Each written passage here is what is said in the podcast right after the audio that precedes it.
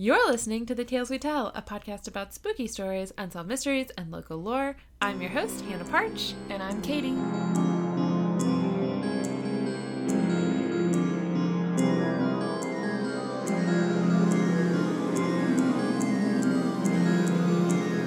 Welcome back! We haven't recorded in like two weeks, three weeks? Yeah, it's been a while. It's been I a was hot actually minute. a little worried when you were like, "Are you ready?" And I'm like, "I, I don't know.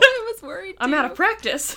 I was thinking about that today. I was like, I haven't said the intro in a hot minute, and um, yeah, we just haven't recorded ourselves in a while, which is good for us because I'm shocked that we like planned out enough time to give ourselves like as big of a break as we had. Yep. So yeah, I hope we remember how to do it. I hope you haven't missed us too much.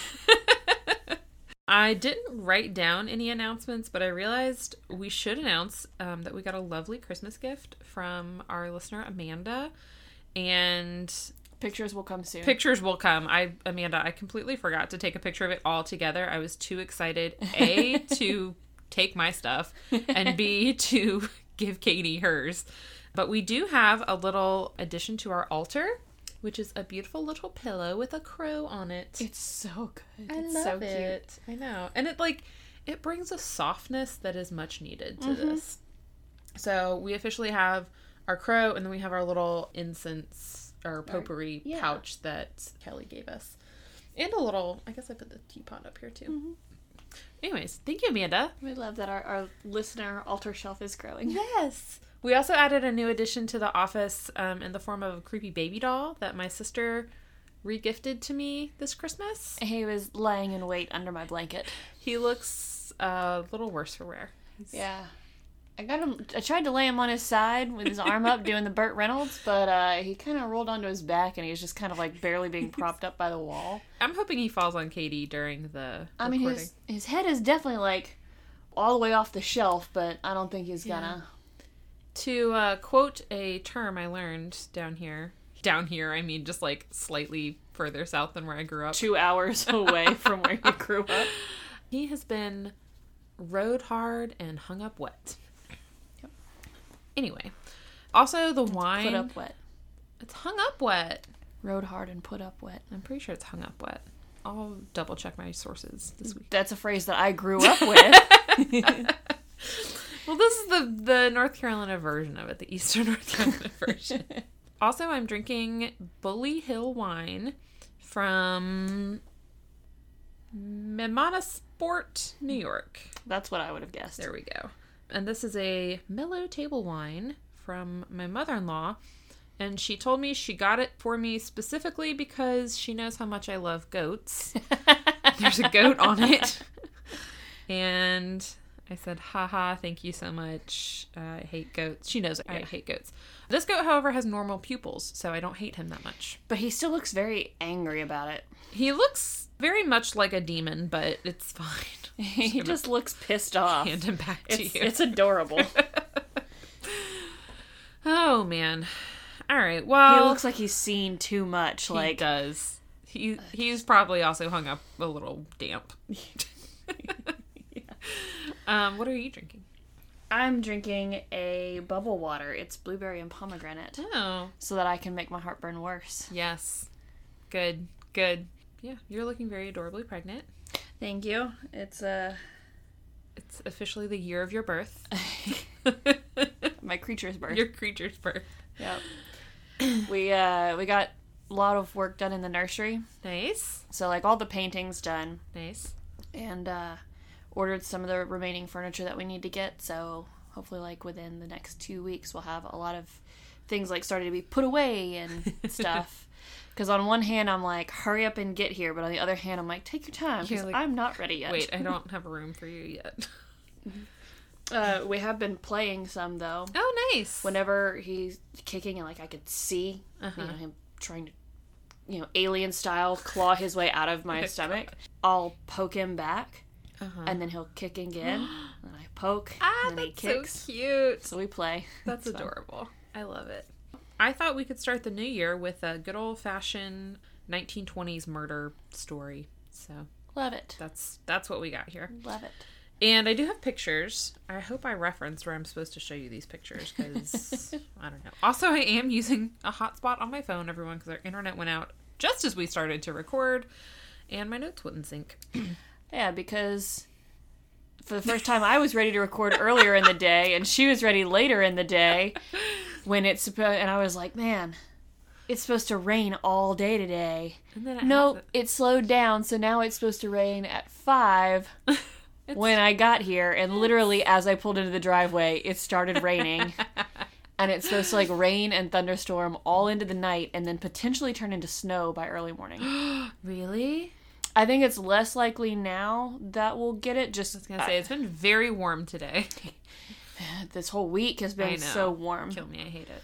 But no, I was looking at the weather and the storm has shifted northward Okay. a little bit more and Okay. slowed down. So the murder cabin's going to get potentially two to four inches of snow. Wow, that's great. Mm-hmm. It's Well, great that I don't have to be there to deal with it. Yeah, that's true. I was gonna say I don't have to work tomorrow, so I won't be up early enough to see if we have any snow. But Lucky. yeah. So I'm gonna kind of jump around a little bit in this story. So I'm gonna start on March 10th of 1928 when a nine-year-old little boy named Walter Collins left his home in Lincoln Heights, LA, to go see a movie and never came back. So, his mother, Christine, initially thought that Walter had been abducted by enemies of her husband, Walter Sr. And when I first read that, I was like, oh, weird. How many people have, like, that many enemies? And then the Is he a next. mobster? No, but he was currently in prison at Folsom State Prison for eight counts of armed robbery. And he worked in the prison cafeteria, and one of his responsibilities was reporting other inmates' infractions. So, so So yes, he would have some enemies. yes, I'd safe imagine. to say, not making a lot of friends. some enemies prison. who either whether they're still on the inside or not, at least have connections to the outside and can make things happen. Yes, so reasonable fear here. And Walter's starting starting off spicy. Starting strong, I'm telling you. Walter's disappearance received nationwide attention, and the LAPD, understandably, was under a lot of pressure to find him. And a lot of tips came in for this situation, including one from a gas station attendant in Glendale, which is just north of LA. And okay, I'm hoping that this like tip came in immediately after it happened because this man told police that he had seen quote a dead boy wrapped in newspaper in the back of a car when a quote foreign couple had stopped at the gas station to ask for directions. Yeah, we uh we got this dead kid in the back and he's starting to smell, so we need to get to our destination Yeah. pronto. First of all, I have so many questions just about that sentence. Number one, why are you wrapping the dead child in newspaper? Surely there was something better. Like, I feel like that's the equivalent of being like, well, we wrapped him in like extra wide tinfoil and Well, just. the twenties. They used newspaper for everything back then. Big were the newspapers, though. Well, there was also I mean, newspapers are pretty big as in general. Yeah, but if I'm trying to wrap a child in. There's more than one sheet to Well, the I newspaper. know, but also, it- back in that day, I'm pretty sure they were still having morning news and evening news. Like that's how big the newspaper was. I just. Like there used to be multiple newspapers throughout the day. I just feel like one sheet doesn't quite it's not like a roll where you can wrap it around continuously and like what's holding the newspaper together are we tying them up with twine obviously you didn't wrap him well enough that someone looking into your car couldn't see that it was a body and also why are you keeping him in the backseat of your car why not the trunk i'm just lots of questions that's just from this Very fired up about that. Well, okay. So apart from what are you doing wrapping a, a dead boy in newspaper, the next part of this is that a man at the gas station whose name was C.V. Staley, which just a small side point, I think we should go back to just using our first two initials as first names. Uh, And so, like, no one knows what your real name is. So this guy, C.V., followed. Okay, HJ. Thank you. All right, K L. I really had to think hard on what. You... All I could think of was your last name. I was like, what was your last name before she got married? Okay, so KV follows the car when they leave because at least he's aware enough to be like, this seems like a crime has been committed. This is very fishy. Whether he's dead or not, a boy wrapped in newspaper in the back seat of a car Yeah, is a little fishy. A little strange. So he follows the car, but ends up losing it somehow because of I don't know traffic, and Probably not a professional tale. probably not. And so the police, so someone, I guess the gas station attendant calls this into the police, hopefully right afterwards. And the police show both the attendant and Staley a picture of Walter Jr. because they're like, oh, hey, I get there's a kid we're miss that is missing that we're looking for. And both of them were like, yes, that is the boy in the newspaper. Wrapped in the newspaper, not printed in the I was going to say, it sounds different. to be clear. Um, uh, but then another tip came in about a couple that was traveling across the state with a boy who was begging for them to let him go. Which, again, there's a lot of like bystanders who seem to be watching crimes happen and just like holding on to that information until the police ask. Either way, like, neither situation is great. March is when Walter Jr. went missing. In August, a young boy in DeKalb, Illinois came forward and was like, Hey, I'm Walter Jr., I'm that kid you're looking for. And so How suspicious. police were like, Great! And it is important to uh, point out that initially, this kid, Walter, in quotes, hi, my name is Arthur Kent, and hi. And then later he's like, oh, actually, my name is Walter Collins. And the reason I told you my name was that other name is because I'm trying to protect my dad because he abandoned me. And, and the LAPD were like, okay, sounds legit to me. Nope. And I've got one or two more questions. uh, would you like to answer, ask those now or later? I'm going to wait. Okay. So they sent letters and photographs between this Walter child and Christine, the mother. And eventually, Christine ends up paying for this child to be brought to LA from Illinois, which, hello, LAPD. Feel like you should maybe cover that, but whatever. Also, like I'm having more questions and more issues. Like the LAPD is because I don't believe for a second that this kid is Walter Jr.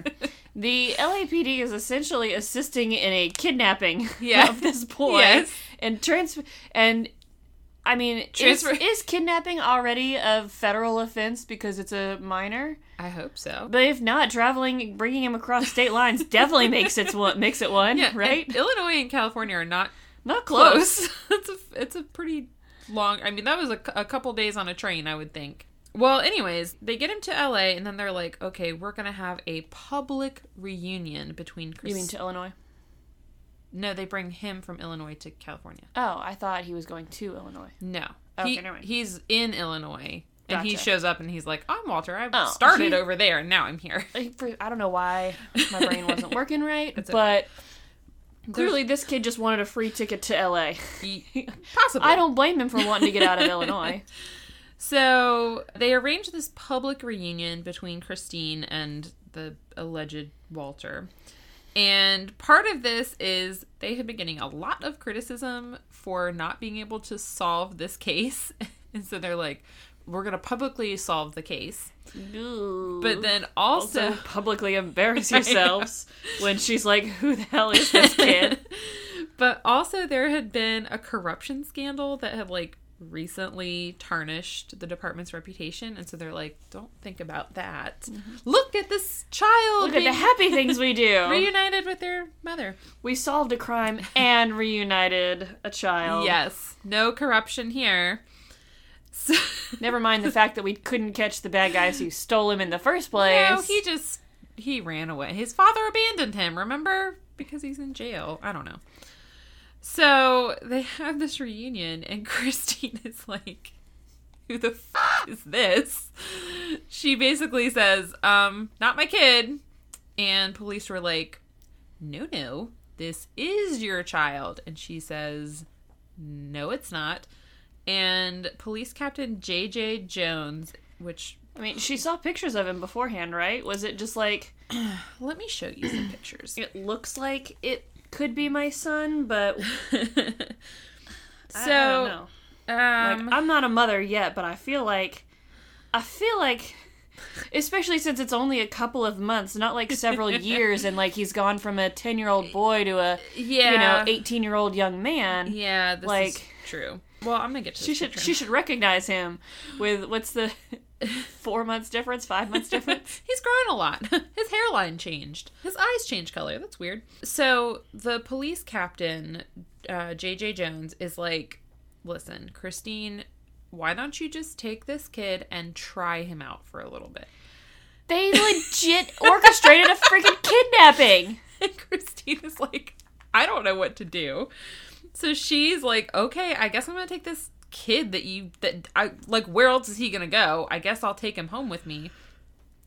And she takes him home, and then three weeks later, she comes back, not to no one's surprise, and is like, "Yep, not my kid." Also, I brought my child's dental records. Also, I showed this kid around to a bunch of people who know Walter, and I have a bunch of signed statements here saying, "No, this is not Walter." Gosh, she's done more police work than the police she has. truly has. She's amazing. Do you? but wanna- also she's a woman and they're not going to believe her. yeah, I was gonna say, do you want to guess what happens next? They said, "No, no. This is your son." Captain Jones accuses Christine of trying to get the state to pay slash take care of her son, and also of trying to embarrass the police department. And then he has her committed to a psychiatric ward That's right. It's no, no. You're a woman. in the LA County General. You Hospital. need to go to a center. Yeah, they're like, you're clearly delusional because you don't recognize your kid. You're deranged with grief over losing your boy Absolutely. those few months ago. you don't even recognize him. He's right here in front of you. And what is this kid like? Well, and like now the state does have to take Yeah, care of him like, because great. a they stole him from Illinois, brought him to L.A. And now committed the only parent who was taking care of him. So yeah, now they're f***ed. Yeah, so they put her in the hospital under uh, a code 12, which is apparently a term that was used um, to commit someone on the basis of them being difficult or inconvenient. And I, wow that that was ever a thing. yeah, Oh, I, I tried to look it up. I couldn't really find it, but it was also 1928. So like, Gosh, how many times could I have had my husband committed on a code 12? Oh my gosh, like a daily basis, difficult and inconvenient. Thinking of specific patients right now that I would like to have called the hospital on.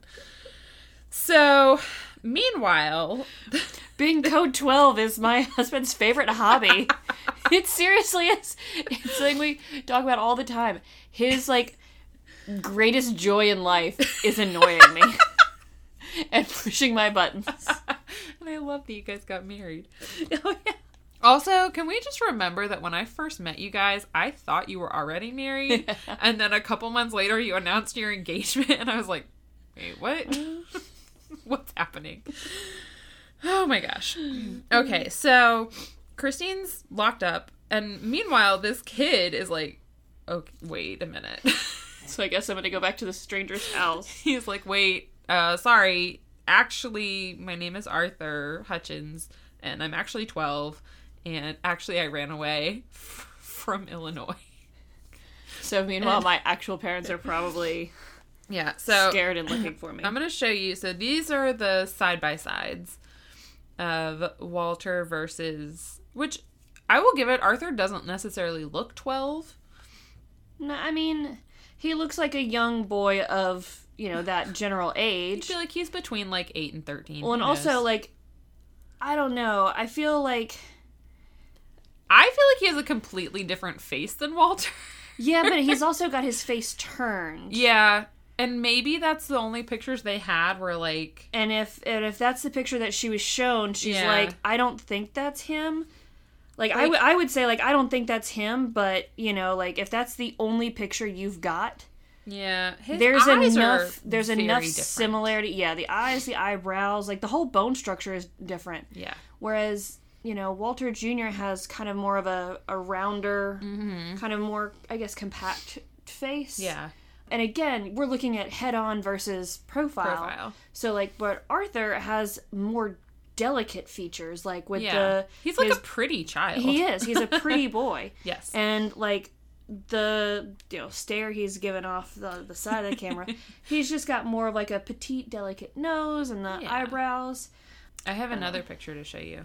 This one's my favorite because in the description it was like uh it was like here's a picture of Walter Jr. on a horse and here's a picture of Arthur on a horse, which I'm going to point out Arthur is like several years younger in this picture. Also these kind of look like drawings.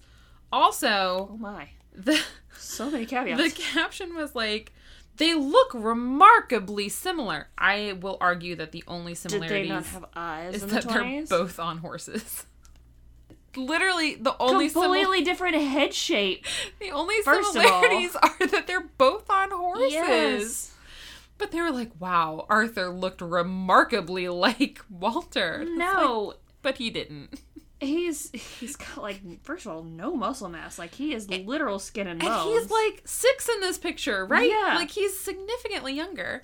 So uh, I don't know. maybe maybe like eight, but still that's two years. But I mean, their head shape is so different. so different. Their all their facial features are completely different. Walter looks kind of like the the mad TV kid. Yeah, he does. And then yeah, completely different anyways. So this is what was going on. So so Arthur is like, "Hi, my name's Arthur. I'm sorry, like I lied. I'm a runaway." I'd like to go Um, back to Illinois now. he said he ran away from Please home. don't lock me up in a mental institution. I'll, I won't be difficult. I won't be Well, code he's, twelve. he's a boy, so it's it's okay. It's true. Uh, so he says he was trying to get away from his stepmother, uh, presumably just because he didn't like her. I don't think she was like I mean, kids- particularly Sure. awful. I mean, this is okay for kid logic. Too. Yeah, yeah, yeah. Um, Adult and- logic, no. But It's so I know, like, let's list all the reasons that I threatened to run away from home uh, when I was that age. So allegedly, while he was like, I don't know, on the street, someone told him he looked like Walter Jr. They're like, "Hey, you kind of look like that missing kid," and Arthur was like, "Hmm." That kid's near Hollywood, which sounds like a fun place to go maybe I can go meet some movie stars. literally that was his logic which again he's 12 so like I don't blame him. it makes sense so so he's like now told this story that makes perfect sense and police are like no you're walter jr and police are like listen what the hell? we cannot open up this case again. We've already thrown away all the files. So they insisted that he was Walter until a handwriting expert concluded that the handwriting of Arthur definitely did not match samples from Walter. so they're willing to go by handwriting specialist and not their own damn eyes? Yeah. And his own witness statement or his own No. testimony that he is not who this person is. Oh literally no one no one is claiming literally no one is claiming that this child is Walter at this point Except except, the for the police. God. But apparently, by some huge coincidence or like stroke of luck, apparently Arthur wrote his R's a weird way. And it was a way that was commonly taught in Illinois schools, but not in California schools. and they're like, oh, okay. I guess if you write your Illinois R's, then we'll believe that. 10 days after Arthur's confession, Christine is finally released from the hospital and promptly files a lawsuit against the LAPD. Yep. And she continues to remain hopeful that Walter is like still out there and to be found. Meanwhile, that same month, a 19 year old woman named Jessie Clark went to the American consul in British Columbia, Canada, and reported a upsetting situation. She said that her 12 year old brother, Sanford, was being physically and sexually abused by their uncle on a chicken ranch in Wineville, California. And she also said, Oh, yeah, also, my brother said that our uncle has killed four boys on the ranch. How has she gotten this information? We'll get to it. Okay. So, that is one one heck of a statement. is a, a story. So this brings us to Gordon Stewart Northcott. And I'm going to show you a picture of him, and I just want you to tell me what you think of him. There you go. Yeah, he does look like he'd kill boys on a chicken Yeah, ranch. he looks like a dick. He looks like a little like weaselly man. Yeah.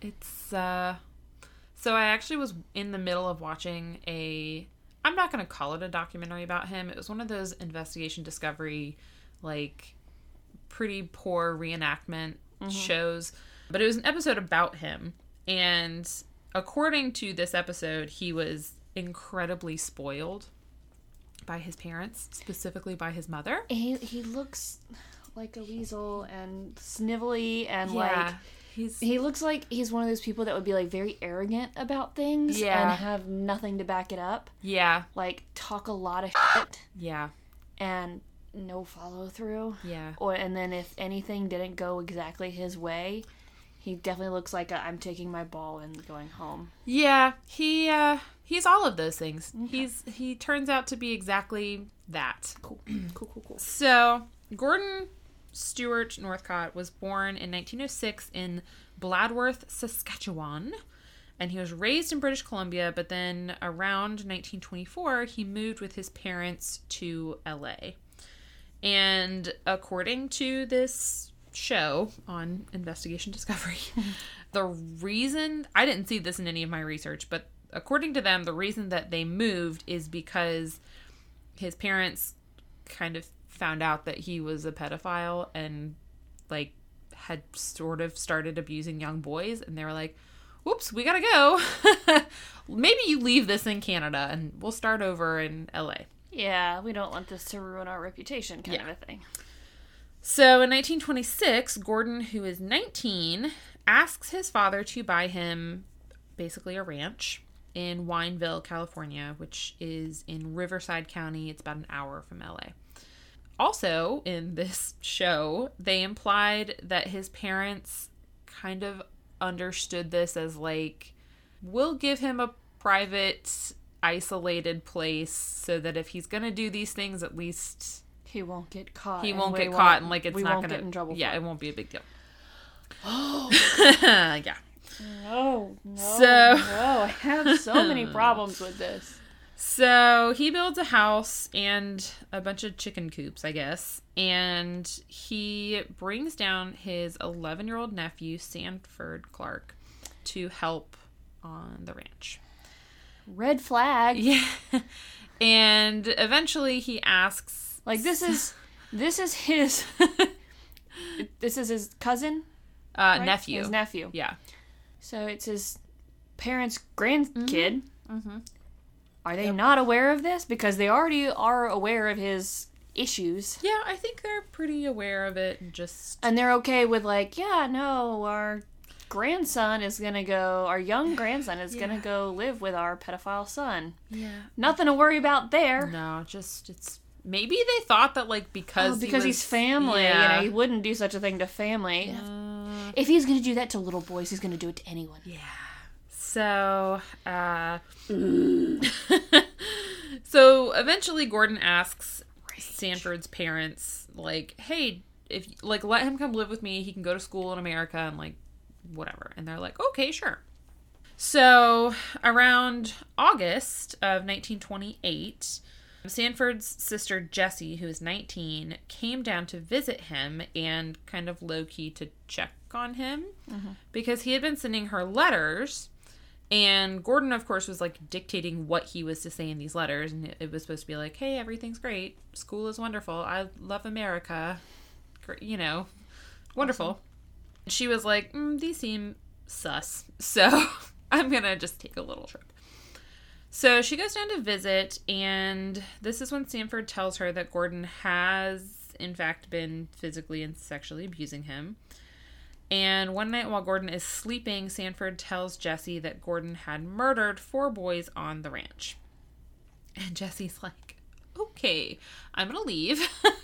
Uh, no, that's when you say, okay, we're gonna pack up your stuff and you and Uh-huh. I are gonna leave and we're gonna go to the police. Yeah. So I can only assume that like Gordon wouldn't let her take Sanford, but she is a smart girl. Is he chained to the wall? I don't know. Uh, All right. she, okay, Say so, she's a smart girl. I'll give her some Okay. credit here. so she leaves. She goes up to Canada. She goes back to Canada, and she immediately goes to the American consul, and she's like, "Hey, you got some, you got a problem," and she's like, "Uh, this is happening," and so the American consul is like, "We'll write a letter to the LAPD." Not those fuckers.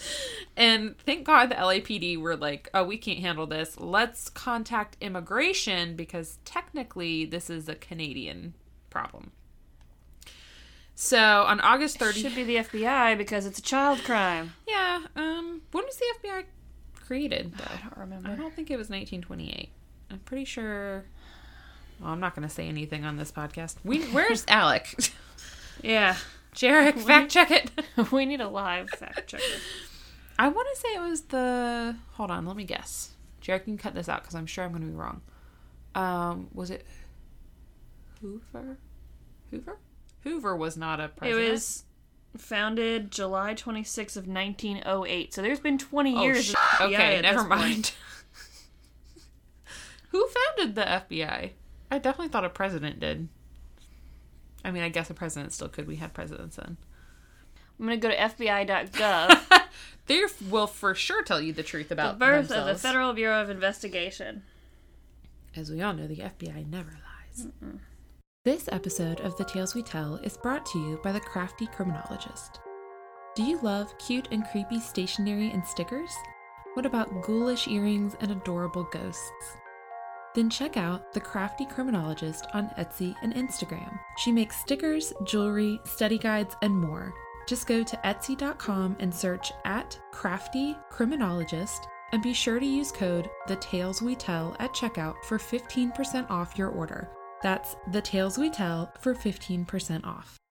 Hoover was around during like when the FBI got bigger Gotcha. with the whole wiretapping thing. Gotcha. But I thought that was later on. I don't know. I, for some reason, thought the FBI wasn't created until like the 40s. I think that was when like the wiretapping and Oh, okay. started happening. okay, in conclusion, the FBI was. Well, also you're thinking of Edgar J. Hoover. That I am. Okay. Are there two Hoovers? Well, Edgar J. was the head of the FBI. Uh-huh. Herbert Hoover was a president. Okay. Different, different Hoovers. Okay. Thank God I'm not crazy. I remember thinking that, and then I was like, wait a minute. When Why did- would the head of the FBI also be the president? it's like, doesn't make sense. Okay. All right. So, in conclusion, the FBI uh, was formed in 1908. Yep, Okay. July of 1908. Okay. So, yes, we should have called the FBI, but instead we called Immigration. ICE. we called ICE. Uh, no, friggin' LAPD did.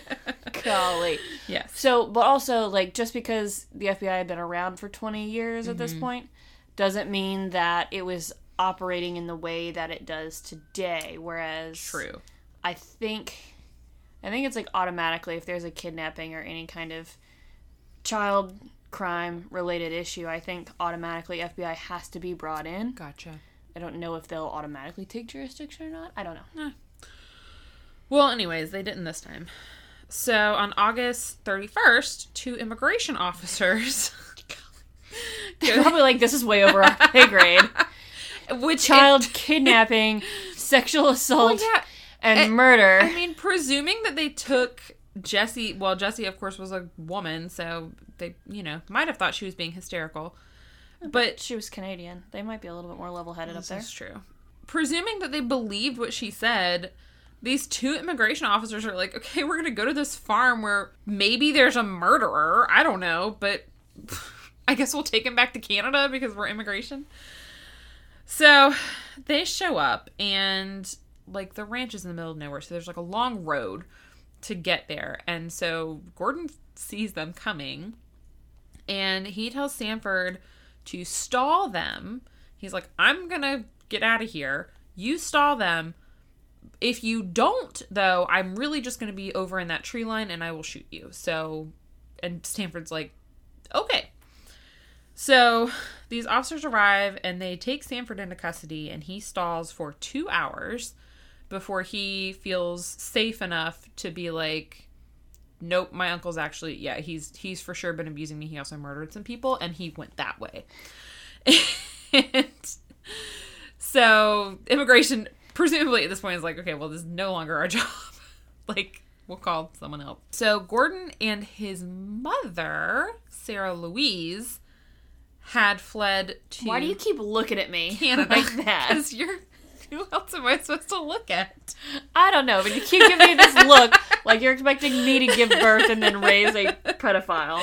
no no no well Just because you know I'm gonna spoil him doesn't mean he's gonna be a monster. God. So Sarah Louise, she like hasn't come into the story, but apparently she's been in the story this whole time. Cleaning So up after her son. basically, so she's uh, she's checking up on him and somehow feels the need that she needs to also run away with him. On September nineteenth, Canadian police did their job and arrested Gordon and Sarah in British Columbia. The police have them in custody now, and they're like, okay, we're going to search your ranch because this child has told us that you have buried some bodies there. And they go to where Sanford told them to go, and they did find three shallow graves, but they did not find any complete bodies. They only found bone fragments, and they found 51 fragments total. They also found axes with human hair and blood on them among the farm equipment. Well, you don't need forensics to. Yeah. They found a child whistle and several Boy Scout badges. They didn't find anything that was directly linked to Walter Jr. But Which uh, I feel like this episode is two different stories at this point. Yep. Oh yeah. Remember Walter Jr. He is still There's missing. the Walter Ar- Arthur thing, and then there's this then there's guy. this guy. So Jessie and Sanford both tell the police that Gordon and his mother had dug up the bodies that were buried on the farm on August 4th, which were just it was that was just a couple weeks before immigration showed up, and that they had taken them out to a deserted location and likely burned them. Sanford also told the police that he knew that Gordon had used quicklime to like dissolve the bodies. Mm-hmm. And according to Sanford, Gordon would routinely kidnap young boys so that he could sexually abuse them. He also allegedly, because I only saw this one place, would like rent them out to like wealthy people with gross inclinations.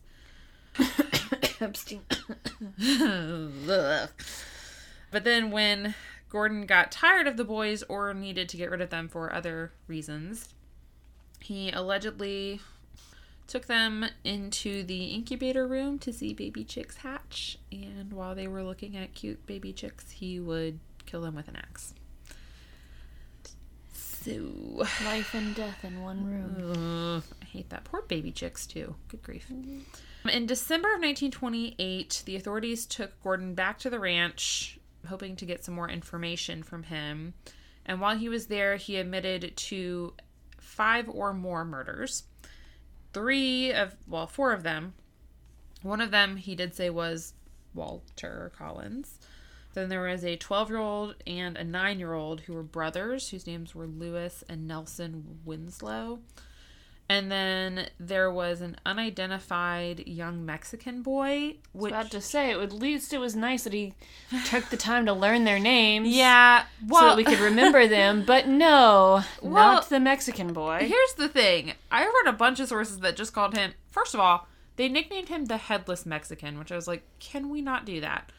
But then I read a source that said, oh, actually, his name was Alvin Gothia. And so I was like, hmm. okay, well, can we just call him Alvin then? Because, good grief.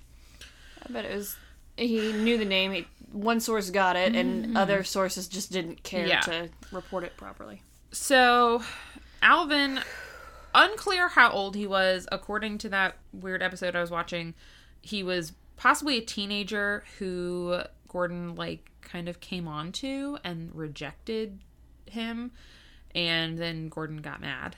So, they think that maybe Alvin was his first murder because they end up finding most of Alvin's body, except for the head. And Gordon said, or I guess Sanford said, that Gordon made him burn the head. He like brought Sanford the head and was like, "I need you to t- take care of this, burn it, and then break up the skull, and then I'm gonna go drop the body." Not just mental and sexual abuse, but psychological abuse yes, and torture absolutely. there too. Yes. Man, I hope Sanford got some sort of help and was able to live some semblance of a normal life at some point. I think he does. Well, I'm going to tell myself that unless you Okay. tell me otherwise. So Sarah Louise confessed to being the one that actually killed Walter, but she says she made Sanford again her grandson. She made him help, and she told him that if they each like took turns hitting Walter until he died, that they would be equally guilty. But she did claim that she was the one who made the fatal blow. It doesn't matter. I mean, she he is a minor and she is an adult who Yeah. coerced this young this young boy into hitting another boy. Yeah. Doesn't matter if she left left the landing blow or Yeah. not. She is responsible for his murder and her alone. also if Because there's no way Sanford's going to beat this other No, boy and to death on his own. Also, if Sanford thinks that like he will get killed or like you know maimed or hurt mm-hmm. or raped or whatever if he doesn't do this, like I don't know. There's have your dad check the law for us because he said we were right on that one law. that I don't even remember what law we were I talking feel about. like there's a law about this. Okay, so Sarah just goes. She's like, I'm just gonna go ahead and plead guilty. So she's convicted for murdering Walter Jr. But during her sentencing, she claims that Gordon is completely innocent. And then she made a whole bunch of weird claims about him. And I think in her mind, she thought that these were justifications for like how twisted he was. Or I don't know. So, first she said he was the illegitimate son of an English nobleman. I don't know what relevance that has. She also said Sounds like she's maybe not a code 12, but a code 2. Legit crazy. she also said, "Oh, actually I'm not his mother, I'm his grandmother." And also kind of his stepmother because he's actually the product of an incestuous relationship between my husband and my daughter. And then she also said that he was. I feel like they might have had an incestuous relationship. Uh-huh. That comes up. If you're playing along in the drinking game, you can take a drink there.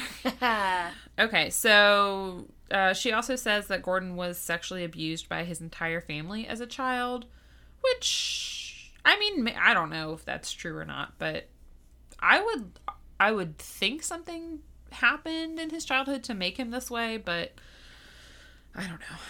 So, Possible, but not always a requirement. Some, Yeah. some people are just kind of born Screwy? yeah. with wires crossed. I don't know. I'm not a psychologist. Ooh. You are a scientist, though. I'm a scientist. Take a drink. So She she choke on my spit again. don't do that. Sorry. So Sarah was ultimately sentenced to life in prison. She was spared the death penalty because She's a woman. she's a lady. But for some reason, which I didn't look into, she was released after 12 years in prison. And she died in 1944 of not prison stuff, I guess. But because. not prison stuff. I mean, Official like- cause of death. Not prison stuff. I mean, I'm assuming. we don't know what it actually is, but we know what it's not. I'm assuming natural causes, but meaning what I meant was she wasn't put to death by the state. I assume.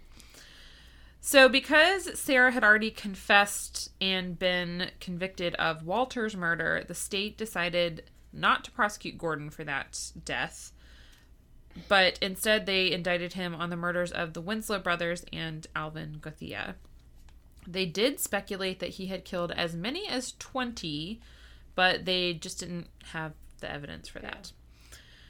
Again, it's the 1920s. So, The fact that they had the evidence to get all the others, though, Yeah. I mean, we'll take it, you know. honestly, the fact that they could identify at least who they did is mm-hmm. pretty shocking to me. Yeah. So, January 29th, sorry, January of 1929 is when Gordon's trial began. He, in not a surprise move, he fired multiple defense attorneys and ended up ultimately defending himself. Also, to no one's surprise, he was not a very good lawyer. he admitted to abusing young boys because he was sexually attracted to them. He claimed to have had an incestuous relationship with his mother. He also called his mother as a witness, but she was not very helpful because she just kept repeating that she would do anything for her son. Sounds like she did anything to him too. Ugh, gross. Witnesses for the prosecution included friends of Gordon's who testified that during a visit to the ranch, they heard Gordon boasting about having a barrel of quicklime and a mysterious cavern. Which, guys, if your friends ever talk about that, maybe just maybe just drop an anonymous tip to the. I'm just, I just If your friend, if your friends are bragging about limes and they are not making you a pie or garnishing your gin mm-hmm. and tonic, be concerned. Yes. One of the witnesses also testified that Gordon had once talked of, quote, plugging a man's head full of holes, Cool, cool, which I don't know what that means, but again, if your friend says that, maybe drop an anonymous line to the police. Not the LA police, though. No, They didn't do a good job. I was gonna comment too on that siren that we heard earlier. Yeah. I was like, oh, it's the LAPD coming to arrest us for making fun of them. Probably. but Likely. the fact that they passed us up and they're not here right now just kind of further makes me think it might have been the LAPD. You know, maybe. JK, just ragging on you guys. So nobody who's in the LAPD or any police officer, please don't take offense. I feel like it's fair for us to rag on the 1928 LAPD. Yes, yes, we can do that because in this specific case, they did drop the ball a couple times. They oh, they they dropped the ball and intentionally looked away and pretended they weren't even playing. they left like, the field. They're like, "Hey, you you dropped the ball. Well, we weren't playing basketball. We, weren't. were we were playing, you know." Quidditch. Yeah, that's what she said. Um, So okay. see, like we're still holding. We're, we're playing invisible. See this? We caught the golden snitch. Where did we put it? Uh, we already put it away, so you can't see it. But 150 points to the LAPD. Okay, so Gordon's trial lasted 27 days, and on February 8th, 1929, the jury returned a guilty verdict, and Gordon Northcott was sentenced to death. So, Christine Collins, remember her? She spoke to Gordon in prison before his death, obviously, and asked him directly if he killed her son because she's really not wanting that to be true. And Gordon's answers are like all over the place. First, he says yes, then he says no, and then he just makes up stuff. So, Christine is like, you know what? I don't trust this guy. He's just saying anything. I think he's insane. He doesn't seem like he even remembers if he met Walter. So I'm going to choose to believe that my child might still be alive and that this guy is just crazy. So she leaves. Shortly before his execution, Gordon sends her a telegram and says, Hey, I lied before when I said that your son was not one of my victims and that I didn't remember him. If you come visit me again, I will tell you everything. And so Christine shows up and he allegedly said, quote, I don't want to see you. I don't know anything about it. I'm innocent. And. Christine is like obviously very distraught. this poor woman. I know. But she tells herself that his ambiguous answers and his inability to remember details about Walter meant that there was still a slight hope that Walter might still be alive. well, after just messing with her mind like this, like there's Yeah. there's no telling. Yeah, which I don't know which is worse, like just con- like holding on to this belief that your child is alive somewhere, but like never seeing him again, or believing that he was killed by this like monster. Yeah, I have no idea. Well, Clearly, since he can't abuse little boys anymore, he's just going to mentally abuse other people. yeah, this guy. And on October 2nd, 1930, Gordon Stewart Northcott, at 23 years old, was hanged at San Quentin prison uh, and died. Did Christine ever try to go to his mother? Because wasn't she technically convicted of Walter's murder? I don't know. I didn't see anything uh, that she did. But... I figured she would go like mother to mother. Yeah, I don't know. A couple follow up points to this story. Sanford Clark was never tried for any murders, like, understandably. Yeah. I guess for some reason they felt like they did need to do some kind of legal action, maybe because he admitted to taking part in the murders.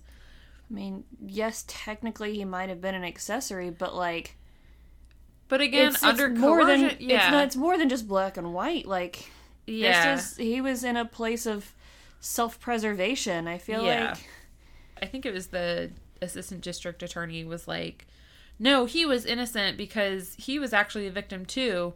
So I'm gonna work out a really good deal where you're only gonna have to go to like basically juvie for like five years, What? and it was like, okay, but What? actually, like the first part of your this sentence, kid doesn't need juvie. He needs therapy and Yeah. a safe place to live. like, and well, the first part of your sentence was correct. Like he is innocent. He He's was a a victim. victim. Just stop there because the second part makes didn't make any sense. no sense. But ugh, so they sentenced him to five years at the Whittier State School, which was basically like a juvenile detention.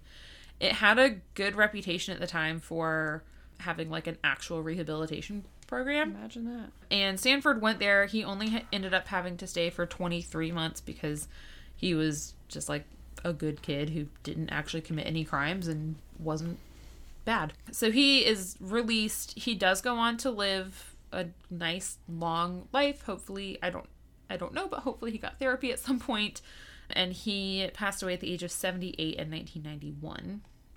And if he didn't get therapy, hopefully he at least just was able to live a comfortable, safe life Good grief. and was able to find ways to deal with his trauma. Yes. On September 30th, 1930, Christine Collins won a lawsuit against Captain Jones in the amount of $10,800, which is close to $155,000 today. Go, Christine. But Jones never paid it. Oh, And the last we heard uh, was in 1941 when she attempted to collect a 15,562 judgment against Jones. But if her experience is anything like my experience with trying to collect on judgments of arrogant white boys, uh, she never got her money.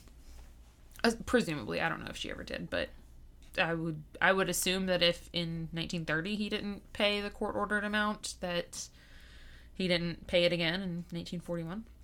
The town of Wineville changed its name to Mira Loma, which means view from the hill, shortly after Gordon's execution, so that they could distance themselves from that. The whole thing. And Christine Collins' story inspired the 2008 movie Changeling. I was gonna say something. I was gonna say something, but I was like, you know what? I haven't seen. I haven't seen it either, and I thought about so watching it. I'm not gonna say anything. Plus, if it's related, she'll say something at Yep, the end, and you did. end. So, uh, I think I'm gonna try and watch it because it's a Angelina Jolie, Mm-hmm. and it's a I think Clint Eastwood directed it. They keep saying the- the Clint Eastwood film Changeling, and I am assuming he's the director because it doesn't seem like the kind of movie he'd be in. But Don't know. Maybe he's a producer or something. this is one of those things that we're gonna just find out immediately after we stop recording, and then be like, oh, well. Well, we both of it. We've never seen it. It's also a 2008 film, Yeah. so it's not like it came out last year or the year before. Like It's a movie been that we've never seen. Golly. that is what, 14 years old. You know, it's really depressing. I graduated from high school in 2008. I graduated in 07. We're showing our age. I know. Also, my 10 year college reunion is this year, which means yours was last year. Do you have a master's? No. Okay. Sorry. Sometimes I don't, well, most of the time, I don't know a lot of things about Katie. Anyways, I'm secretive and elusive. that is the episode, the first one of 2022. It's a doozy to start the I year off. know.